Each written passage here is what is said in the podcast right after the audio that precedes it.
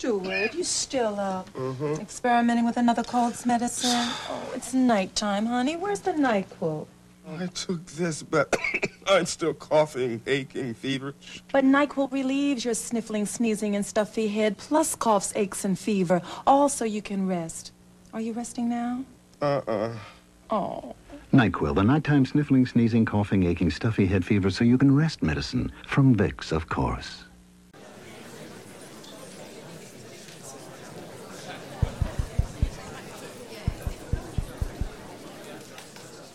Hi, and welcome to today's meeting of Book Hoarders Anonymous. Let's all begin by introducing ourselves. Hi, I'm Shannon, and I'm a book hoarder. Hi, Shannon. Hi, I'm Erin, and I'm a book hoarder. Hi, Erin.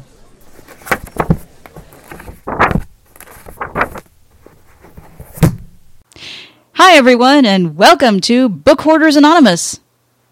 I've lost track of what number of episode this is. Uh, 23, 24? I don't remember either. I think it's 23. Okay. Well, anyway, it's May. It's springtime. it's beautiful here in It North Carolina. How is it in Seattle? Oh, well, it's cloudy today, but Well, of it's not it's not cold. That's good. That's good. that is very good. And have you been doing a lot of wonderful reading? Um, I have. I've been doing a lot of rereading this this Mm. month. Um and I've I've actually gotten kind of stalled on Mm-hmm. several different books. Ah. but uh, let's see. I did. I I read the first two of S.M. Stirling's um, Emberverse books, which I which are I think are really awesome. They're um, the the basic premise is that one day like technology just stops working completely, and and everybody is plunged back into the Stone Age, and um, they are not um let's see how to put this like i i disagree with people that say the writing's bad but it's like it they're they're fun they're fluffy. I don't think you're supposed to be like yes this is how life would seriously happen and they're like they're the kind of post-apocalyptic stuff i like because even though there's violence it's all like a lot of the first book is about how these people kind of make communities and and Oh, you know then it's so exciting because the harvest comes and they can have like feasts and you know when i was reading laura ingalls wilder that's the thing i always liked is the feasting. all the, the rich descriptions of the food that i'm not eating Yeah, I like that too. Um, you know, they kind of sound like the Terri Blackstock. Um, what was it? Like Last Light books or First Light or whatever it was called, where um, all of a sudden, like airplanes and cars and electricity and all that stuff stopped working, and all the people were plunged into. I don't know, like 1800s, where they were using horse-drawn carriages again and and stuff like that. Except for she gets all preachy in her books, and that got irritating. yeah Uh, and These so maybe these these don't do that. Maybe I ought to try these. these are much less preachy they're i don't necessarily um think that he that he's right about all the things he thinks are going to happen because like um the the series antagonist in the first trilogy which there are like a million books in this series and i've only ever read the first three but i was rereading them because i'm like i should keep going. Um but the main protagonist or the main antagonist is like this guy who was a medieval history professor and also part of the Society for Creative Anachronisms. Well, he just fit right it's like in. all the people that survive are the ones that had hobbies like blacksmithing, and so it totally feels like like a big love letter to S. M. Stirling's wife. It's like, honey, this is why my weekends are not spent in activities that seem pointless to you. I mean, I don't know that that's really what happened, but that's what I like to think that he was doing. Um, and then, uh, let's see. Uh, oh, another really. I read a couple of, of short nonfiction books that I thought were fun. Um, I read Cheaper by the Dozen by Frank Gilbreth, um, which I thought I had seen the movie, but I don't think that's the movie I saw. I think the cheaper. I think the movie I saw with lots of kids that I remember vividly was actually her, Yours, Mine, and Ours with Lucille Ball in it, and uh, that's it's. I mean, it's about like large families with children, but it's different. Right. Uh, but cheaper by the dozen is just this like, it, it it's short, it's cute, it's nostalgic in a way that's like not all about how like life was so much better back in 1924. Right. Um, and and you know like the the it was you know this this like huge family. They had 12 kids, and it was all about their dad, who was quite a character and. Um, you just know that in the movie he was probably pretty awesome. Um, and then the other nonfiction book I read was called um, Adulting, which I was which I cataloged at work, and then I was like, "What is this about?" the, the whole title is called Adulting: How to Be a Grown Up in 467 Easy-ish Steps. Easy-ish. ish by by Kelly Williams Brown. And it started out as a blog. I think that it's like adultingblog.com. And I found it and it was it looks it looks pretty like she hasn't updated it in a while. But I kind of got the impression that what she did was basically convert all the blog posts into like little sections for this book Right. and, and organize them. And it, like, I liked it because it turns out that I'm actually pretty okay at being an adult. But, like, we all probably have steps that we need to work on. Oh, sure. but like, and the author like acknowledges she's like, I'm not very good at some of this stuff either, and and that was like, and some of this stuff is really hard, and you're not going to do it all at once, and so it was. It was. It didn't feel like a self help book. Um, and it was it was like in this light breezy style and there were a lot more f words than i was expecting but that's okay. Um, and then let's see the, then the, i'm re- right now i'm reading um, the first book in james s. A. Corey's expanse series which is um, sci-fi space opera. And uh, it was the the description i saw did not make me want to read it because it's like they people were describing it as Game of Thrones in space. um, but so far there has been um, like not a lot of random, pointless, like not necessary rape, so that's good. Um, good. Um, but basically, it's uh, like humanity has has left Earth and they've colonized all the planets in the like you know the the near us in the solar system, and they're and and also like the asteroid belts. And um.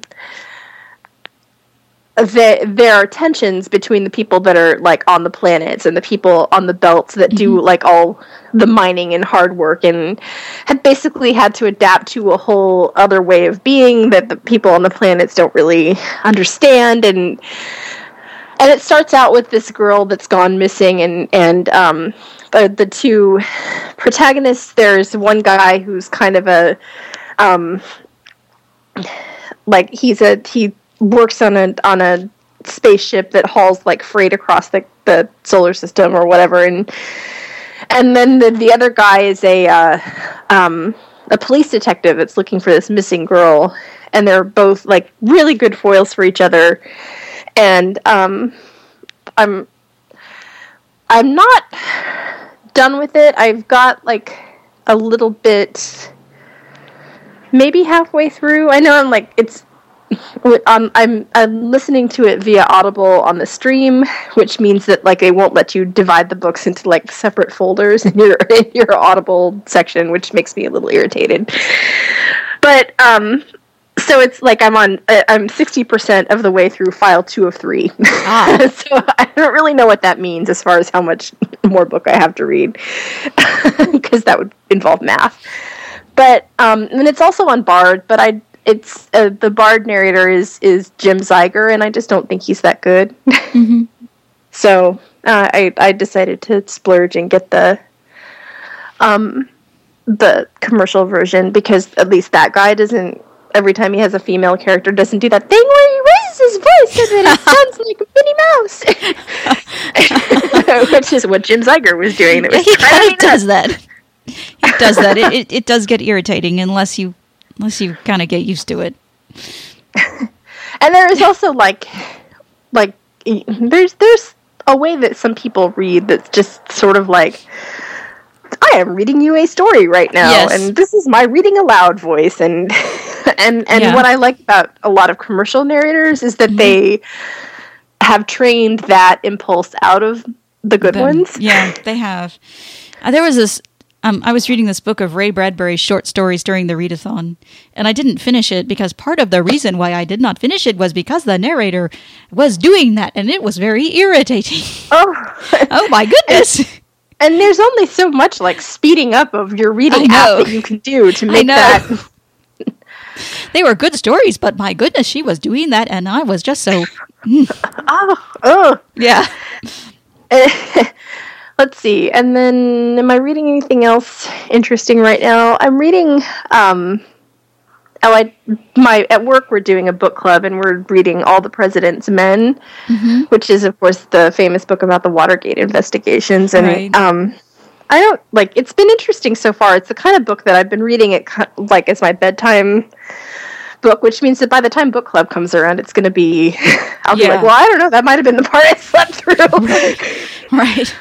I can't, but it's so, there's so many people involved in that whole thing, and I can't keep any of them straight. Yeah, I get it. I, I, I bet there were.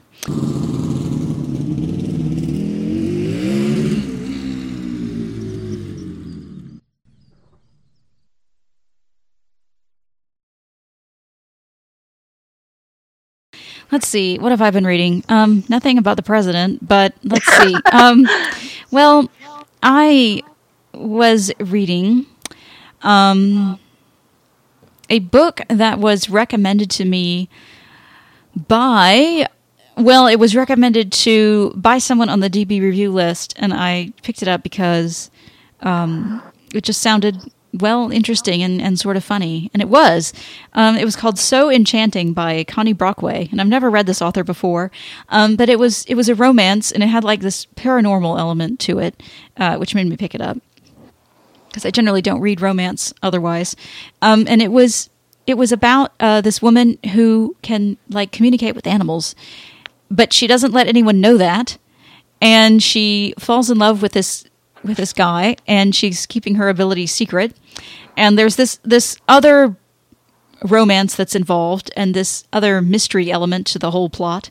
Uh, meanwhile, she and this girl that she's a governess for are kind of like exiled to Scotland, and this is in the 1870s, I think, where uh, everyone thinks that somehow the girl that she's a governess for, ironically, they all think she's a witch uh, for some reason that I won't go into, uh, when it turns out she's really not.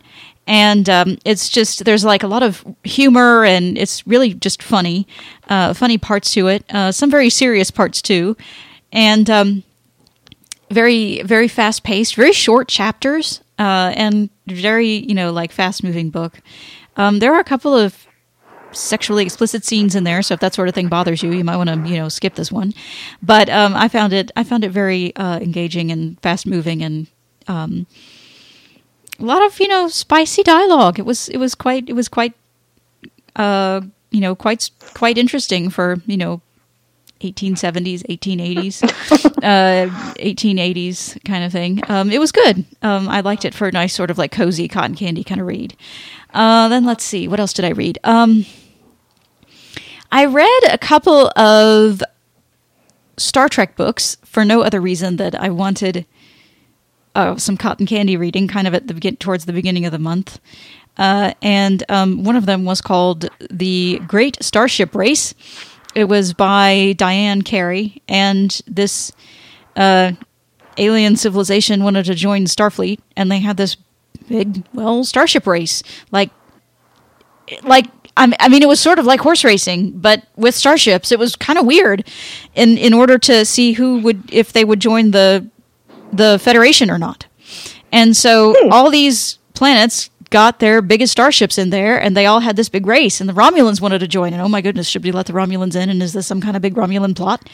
And it turned out it really well i won't spoil it but it turned out not to be as big of a romulan plot as everyone thought. Uh, and it turned out that uh, you know the matter was taken care of in typical swashbuckling star trek style. And um, that was a pretty fun, fast read. I think Um, it was a Bard read, and I think it was Bob Askey who was narrating it, which of course is just tremendous fun all Oh, yes. around. Uh, and then the next thing I read, um, I read.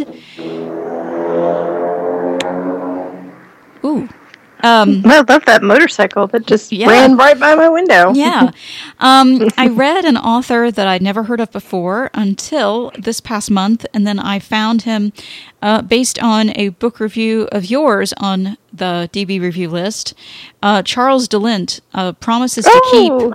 Yes. Um, I wish there were more of his books on Bard that were based on Me too. Jill Coppercorn. the good ones are not there yet. Yeah, um, I really enjoyed that book. I thought it was I thought it was good, but I I want more of them. I think that there were probably there is like a lot more that he's got to say about her that is not there.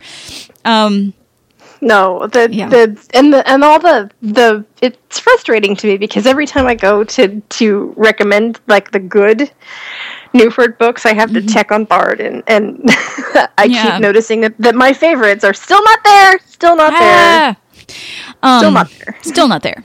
Still not there. One very oh, so go ahead.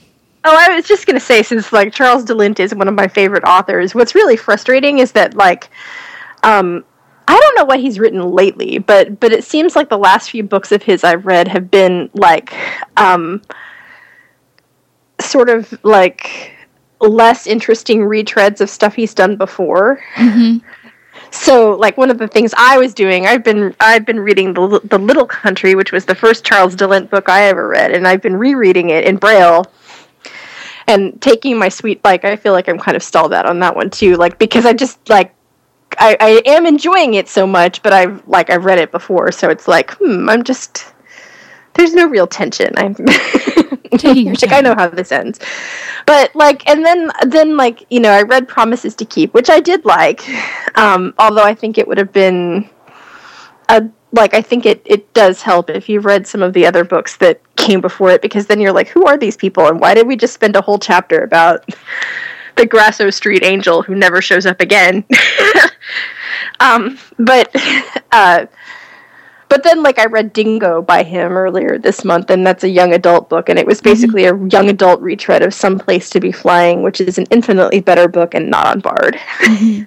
So that is my Charles de Lint rant. Ah, well, you know, I don't know. I, I enjoyed it, but it was kind of like I'm not really big into books that like are in the present, then they go into the past, then they go back into the present, then they go into the past. I'm kind of like make up your mind, stay in one place, right you know. So you know, uh, there was that that kind of took took away from the from the enjoyment for me. But that's just a you know that's just an opinion of mine. Other than that, I thought it was I thought it was really enjoyable. Um, good Another book that I read, it was a young adult book also. It was called Proxy by Alex London, and this was a sci fi book in the far future, kind of like dystopian society. Uh, America, if we want to call it that now, is like run by corporations, and it's kind of weird. Um, everything is very. Society is very uh, structured in a very sort of like social manner. I mean, the social classes are even farther apart than they are now. And it's so hierarch- hierarchical in a sense that I mean, children are you know the wealthy children have proxies to stand in for them to do all the distasteful things that they shouldn't have to do, all down to even getting punished. So the proxies even take their punishments, for instance. Uh, and we see what happens when a proxy gets himself into a bind and needs help from his, um, you know, from the the kid that he's attached to, basically, um, the wealthy child that he takes the punishments for, and he knows who it is. Um, the well, the kid doesn't know who his proxy is, but the proxy finds him because he's good at messing with technology and gadgets and things, and he finds him.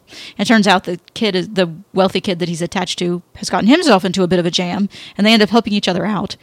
Um, and it, it ends in this kind of like heartrending, touching way, and they end up hopefully like doing a bit of good for society. You don't really know because it ends in one of those sort of like ambiguous kind of endings. Could be happy, could be sad. We're not really sure. Kind of irritating, but that's the Hopefully way. there'll be a sequel. Yeah, I don't know because like one of the main characters dies, and so we're kind of Oh. like I'm not going to tell you which one in case you decide to read the book, but um, you kind of know kind of at the beginning of the book that not everyone's going to make it, so it's not technically a spoiler, but um, anyway, at the um, at the end, we're kind of like, hmm, I don't know, but um, you know, there are people, there are some people trying to, you know, other than those two kids who are in the book, that that hopefully, you know, they'll do a sequel, and these people will show up again, and maybe they'll do some good and make things better. Uh, and then for my nonfiction read of the month, using Voice Dream, which really screwed up my iPhone, and for some reason really does weird things with voicemail on your phone. Oh, weird. It's real strange. It's like once I use Voice Dream, if I go to play my voicemail messages, my voicemail messages won't play. I have to Oh, reboot. that's- I have to reboot my phone in order to get my voicemail to play. It's weird. Weird. Anyway, um, totally side note there.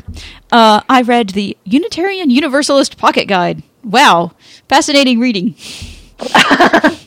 but I decided I wanted to get to know a little bit about um, what this religion was about and how long it had been around, etc. And so I read that, uh, and um, read that with Voice Dream on my lunch breaks at work because the articles were pretty short and they didn't last long. And each article was about, I don't know, 10 minutes on Voice Dream, slightly sped up. And that was about the length, that's about the length of my lunch break, 10 to 15 minutes. So it fit in pretty nicely. And that those were my reads for the month. Oh, I was also going to tell you that I, um, after your your uh, talking last month about um, the Rachel Higginson book, I went and got it. Oh. Oh, yeah. What'd you think Um, of it? I haven't read it, but I did like I. I like it looks really good, and it looks like she also has like a really massive backlist of other things. Like she has a serial. that seems to be about vampires, and it's young adults, and I don't, I don't really know. I can't remember what it's called, but it also looked interesting. So, I'm, I'm excited to read it. I just haven't gotten to it yet. Hmm, that does sound interesting. I'll have to check it out because I haven't read anything else of hers other than that. You know, what I told you about. So, yeah, awesome.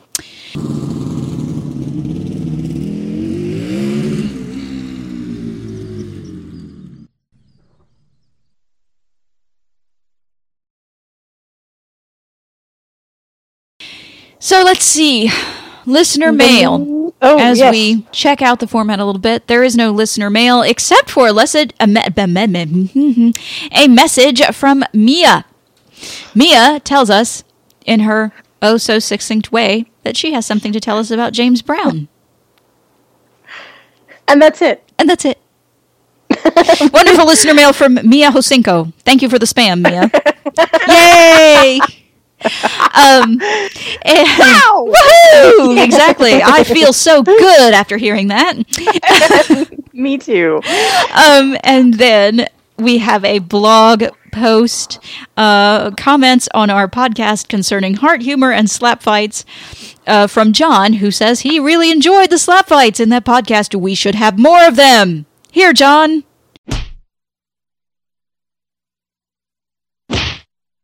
You've been slapped. Um, that was a fun podcast. And uh, thank you, John, for listening. And thanks to everyone for all of the comments, uh, if you make them, and um, keep them coming. Of course, we will tell you how to make comments at the end of the podcast. And um, we really appreciate all the comments that do come in, and also for all the book suggestions that do come in. We will consider every one of them that we get. Thank you so much.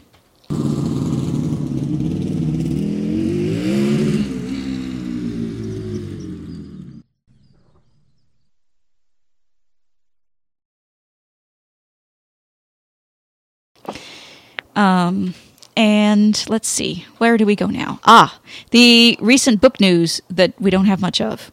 No, it's Fair weird. It's kind of it's kind of like you know a slow month. um, but uh, NASA has has uh, produced a free ebook on decoding extraterrestrial messages. Uh, apparent- why not? Because why not? What the heck, right? Apparently, they have sifted through a whole bunch of archaeological evidence and put together what they think extraterrestrial messages might look like. Your tax dollars at work, ladies and gentlemen. Yep, and you can download this free ebook from Amazon or Kindle or ebooks or pretty much anywhere you want. And, and then you should tell us about it. yeah, tell us about it. read See, see if it's any good if you read it. I personally have no interest in looking at it, but apparently it's out there and you can read about it uh, in the article that we post on in the show notes. That article actually has some other news stories kind of in it. Uh, the first paragraph, though, is about the NASA ebook. And speaking of ebooks, Amazon um, was was doing being being kind of naughty, and I don't really understand like how this started, but apparently it's been having some some differences of opinion with Hachette Audio, or Hachette, which publishes a lot of different things, including Hachette audiobooks. Yes. Um, and and so as print or as Amazon has these feuds with the publishers, the books disappear. Well, they don't actually disappear, but shipping gets delayed. And so if you order a book that has been published by Hachette or Little Brown or any of these other publishers that they are feuding with, for whatever reason, I don't know why these feuds are occurring, but they are, uh, your shipments could be delayed by as long as two to three weeks. And these feuds, uh, these delays, are occurring in other countries other than just the US. They're occurring in Germany and Great Britain and all over the world, ladies and gentlemen. Uh, and incidentally, the new Robert Galbraith book, J.K. Rowling, The Silkworm, just came out recently, and it is published by Little Brown and Company, I do believe. And so that one, if you have ordered it, could be impacted by these delays. Just be prepared. Yes. Be prepared. Meanwhile, to occupy your time, if you're so upset that you can't get the Silkworm or whatever book you have pre ordered and you want to go out and, um, I don't know, take your mind off your troubles, pay a visit to Ray Bradbury's old house. His House Fantastical Stories is yours, or could be, for just $1.5 million out in California, ladies and gentlemen. His- sure you've got that in your yeah, exactly. I'm sure you've got all that money floating around. His wife has put the house up for sale, and it is a four bedroom house. Quite nice, I guess, with lots of windows and a nice big basement, which she says they built especially to house the things that he would not throw away, as well as an office for him to do his writing in. Apparently, he wrote Fahrenheit 451 in a library where he could rent typewriters for 10 cents an hour. However, after he wrote that and got a little money under his belt, he wanted an office where he could do his writing, and that is what they built in the 1960s when they got that house. And uh, so, if you want to uh, purchase that, ah, just 1.5 mil, no big deal. Yeah, yeah. And that's pretty Um, much what our news has been this month, ladies and gentlemen. much. No big deal. I was gonna I was gonna say that we should talk about um, since, since you brought it up on Twitter yesterday about Sara Douglass, that the author that you Oh like. yeah. Um, I found this out by accident.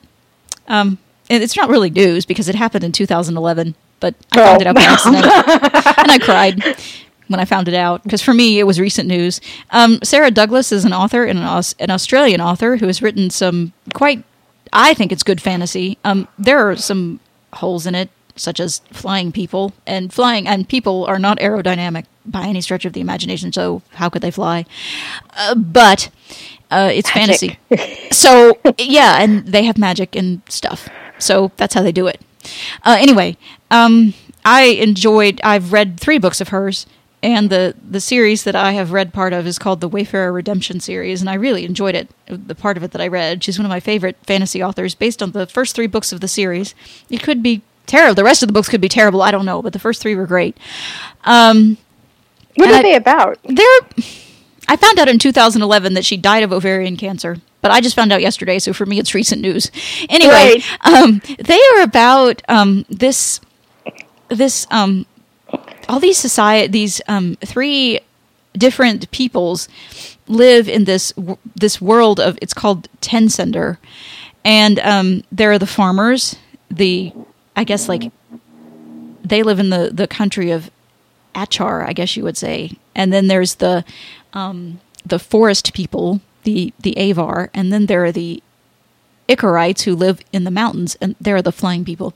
Um, that that have enchanters and like you know magical beings and these these people have wings and stuff uh, and so anyway um, this this uh, um, prophecy has said that there's this destroyer in the north who is going to come and like destroy the the southern lands which are where all these three different peoples live.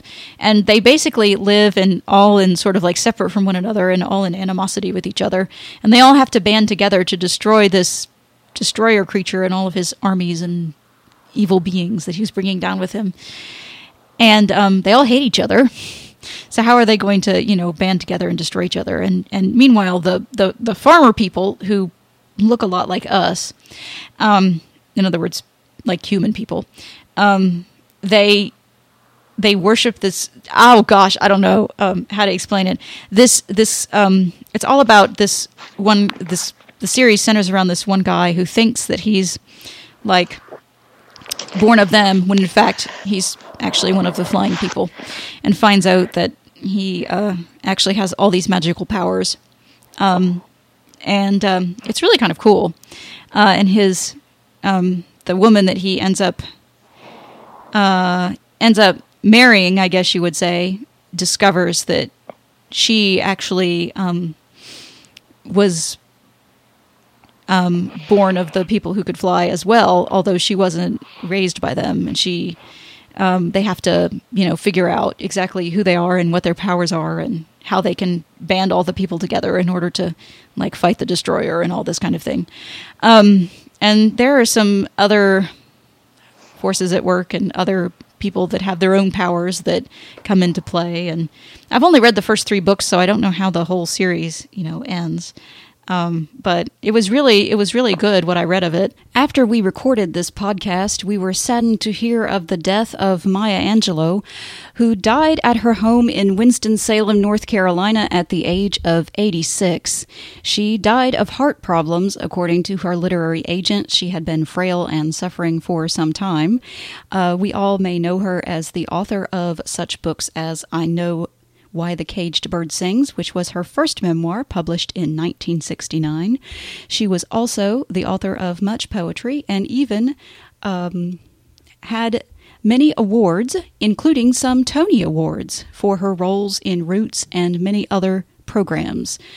Um, she was also known for her activism and for her struggle in the civil rights movement. For more information, please see the show notes.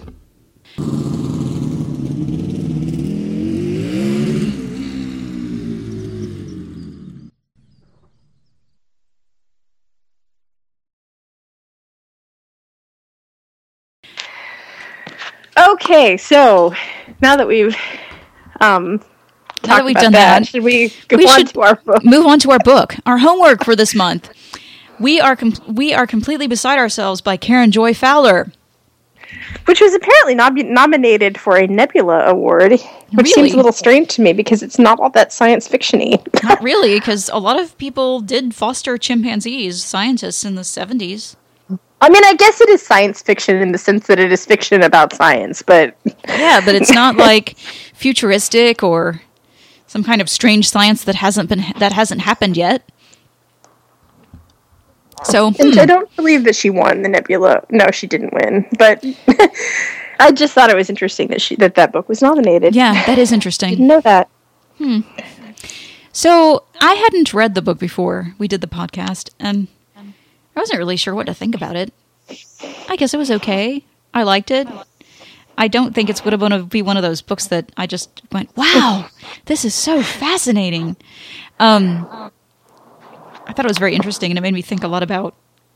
It made me, I guess, think a lot about growing up. But I guess as an only child, it was hard for me to relate because I didn't have brothers and sisters, and so I couldn't really. I don't know. It was hard for me to relate to the struggles that they all went through. Um, but I did. I enjoy uh, Rosemary and thinking about, well, is a lot of what she says, is a lot of what she's remembering, did it did it really happen that way, or has her you know the memories and her repression of them colored the way she's actually remembering them? Did it really happen differently or not? Right. Which I like, you know, like I, that's the kind of uh, unreliable narrator I can deal with, like one that mm-hmm. knows she is and Right. is right. being she honest knew with she you. was, and she was honest, and I appreciated that. I said I, I picked it because we, we we cataloged it. I cataloged it at work, which is how I found out about it. Um, I don't think I would would have discovered it on my own, but that's why I, why I suggested it. Um, and I I'd read it before, like before the podcast when I was feeling very um, ambitious.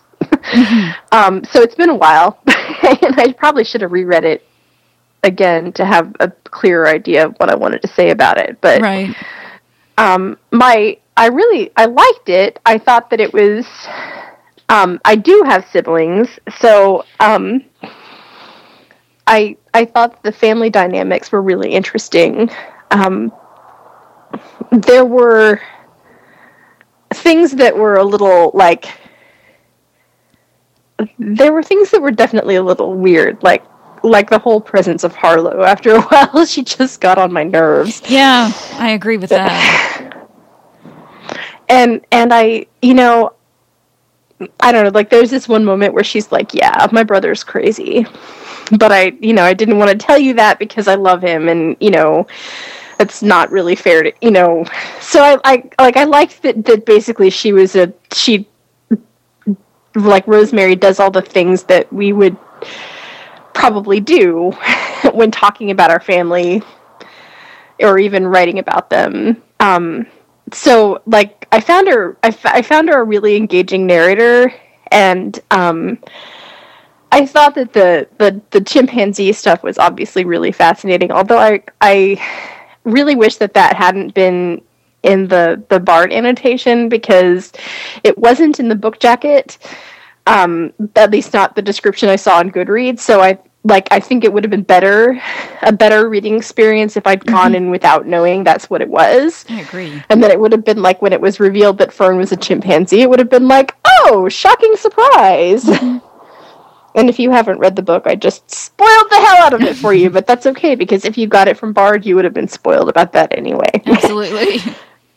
I mean, like since I was t- like like I, I don't know it just really bothered me that the bard description like mentions the chimpanzee but then the book like doesn't really talk about fern being a chimpanzee until like you're in it for about an hour yeah.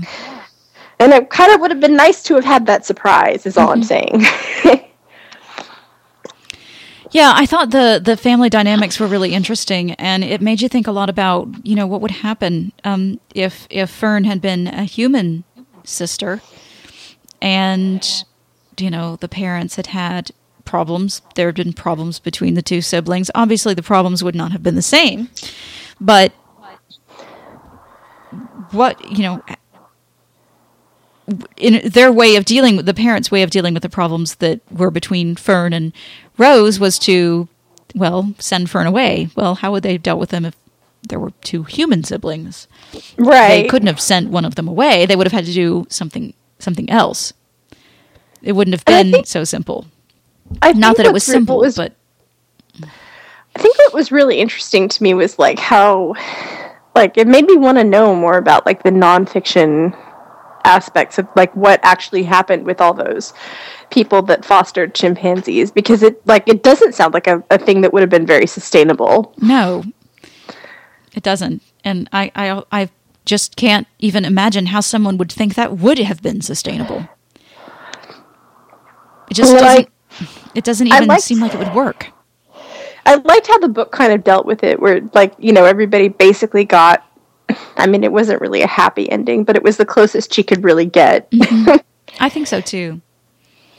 I think that was a, a very good way to end the book. It wasn't it wasn't happy, it wasn't idyllic, but it was it was the best that could be the best that could be arranged. And I was speaking of not happy things that were found out in the book, um, I was sad to hear about uh, some of the chimpanzees that she had found out about in the book. uh, and and was going to check on that because some of them that you know they had they had said they had um, sent back out in the wild, and there was a movement to do that in the 80s that I did know about. Um, and one of the chimps in particular that I had heard about was Lucy, the one that um, that they talked about that um, that one that they talked about uh, was sent back to the the Gambia in the late '80s, and I remember reading about about her actually when it was happening. Um, the graduate student who took her back wrote an article in um, Ranger Rick's Nature magazine that I remember reading um, after she went back with you know the the troop that she took back, and um, at the end of the article, it seemed like all of them had been integrated fairly successfully. And it turns out that most of them actually died. And so that was like very sad for me to hear because I remember hearing about them and how it seemed like, you know, they were all successfully, more or less, uh, you know, back into the wild. I guess when the article was published, she was still working with them. It, it wasn't like, you know, she had left them there, but they were still working together. And then um, when I read the book, um, I guess all of them or most of them were and had ended up being killed in one way or another. So that was very like distressing. Yeah. to read that.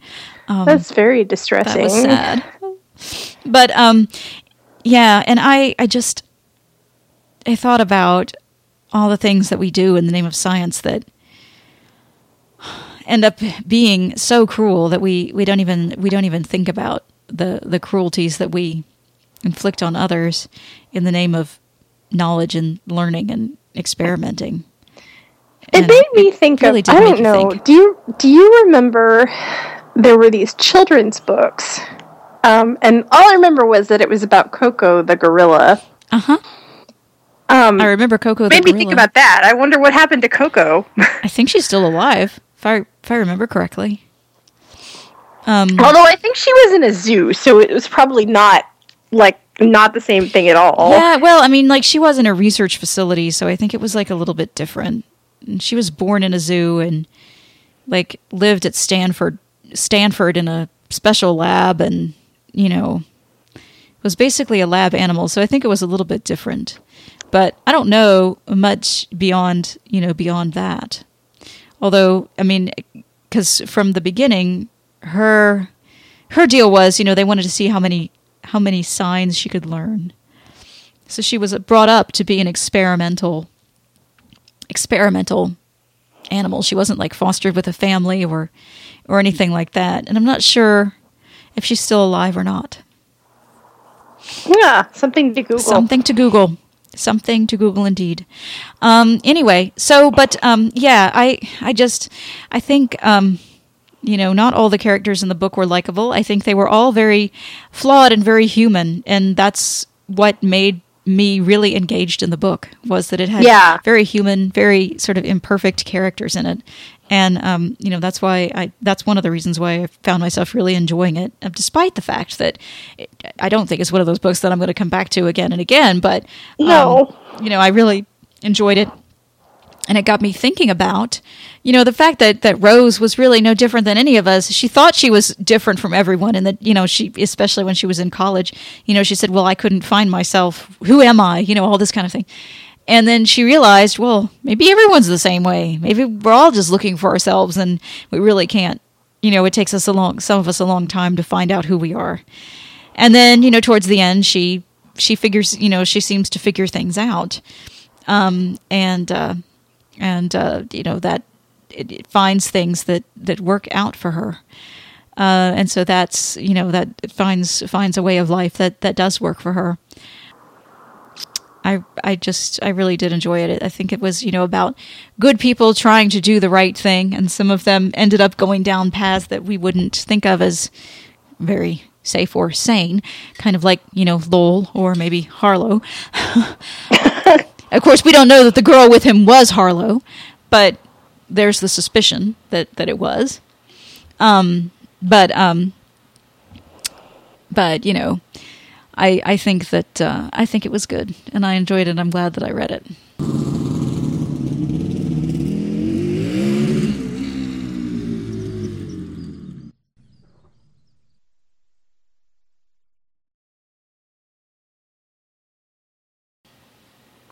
So next month, Next month.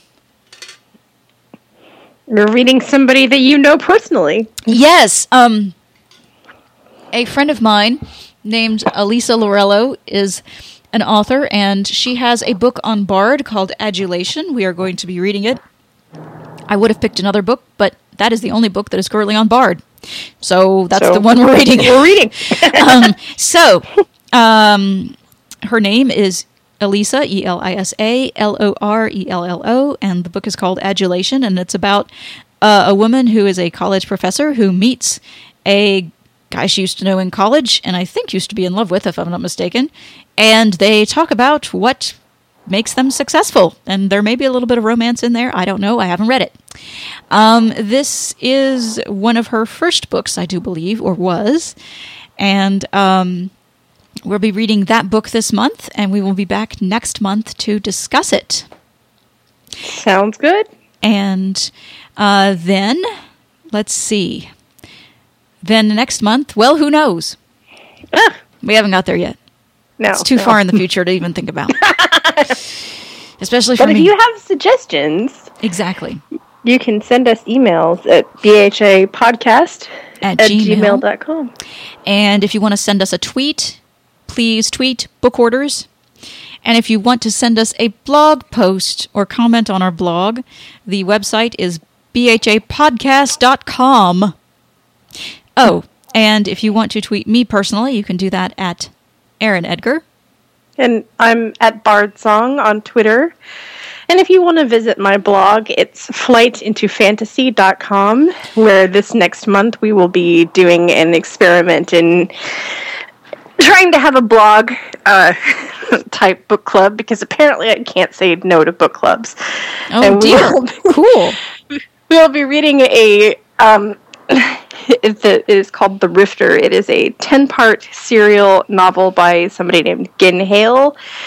It's a portal fantasy kind of thing, which means, like, you know, dude gets sucked into a fantasy world from our own. Whoops. And uh, it, it's. Uh, it, it's uh, gay fantasy, so the two, you know, primary characters are men, and they presumably over the 10 part serial fall in love and we're gonna do a part every week so it'll probably it won't be like the whole month of june it'll be like the whole summer um but and like each part is like 2.99 but i bought the whole thing and figured that that was the only way i was going to read it because if people held me accountable so that's what's happening There you go. And you can find me most every Sunday night on the Phoenix, the-phoenix.net, doing the melting pot. It is 6 p.m. Eastern, 11 p.m. in the UK. Uh, and that will be, uh, yeah, on the Phoenix. So check that out as well. And meanwhile, we will see you next time. Happy reading, everyone. bye Bye.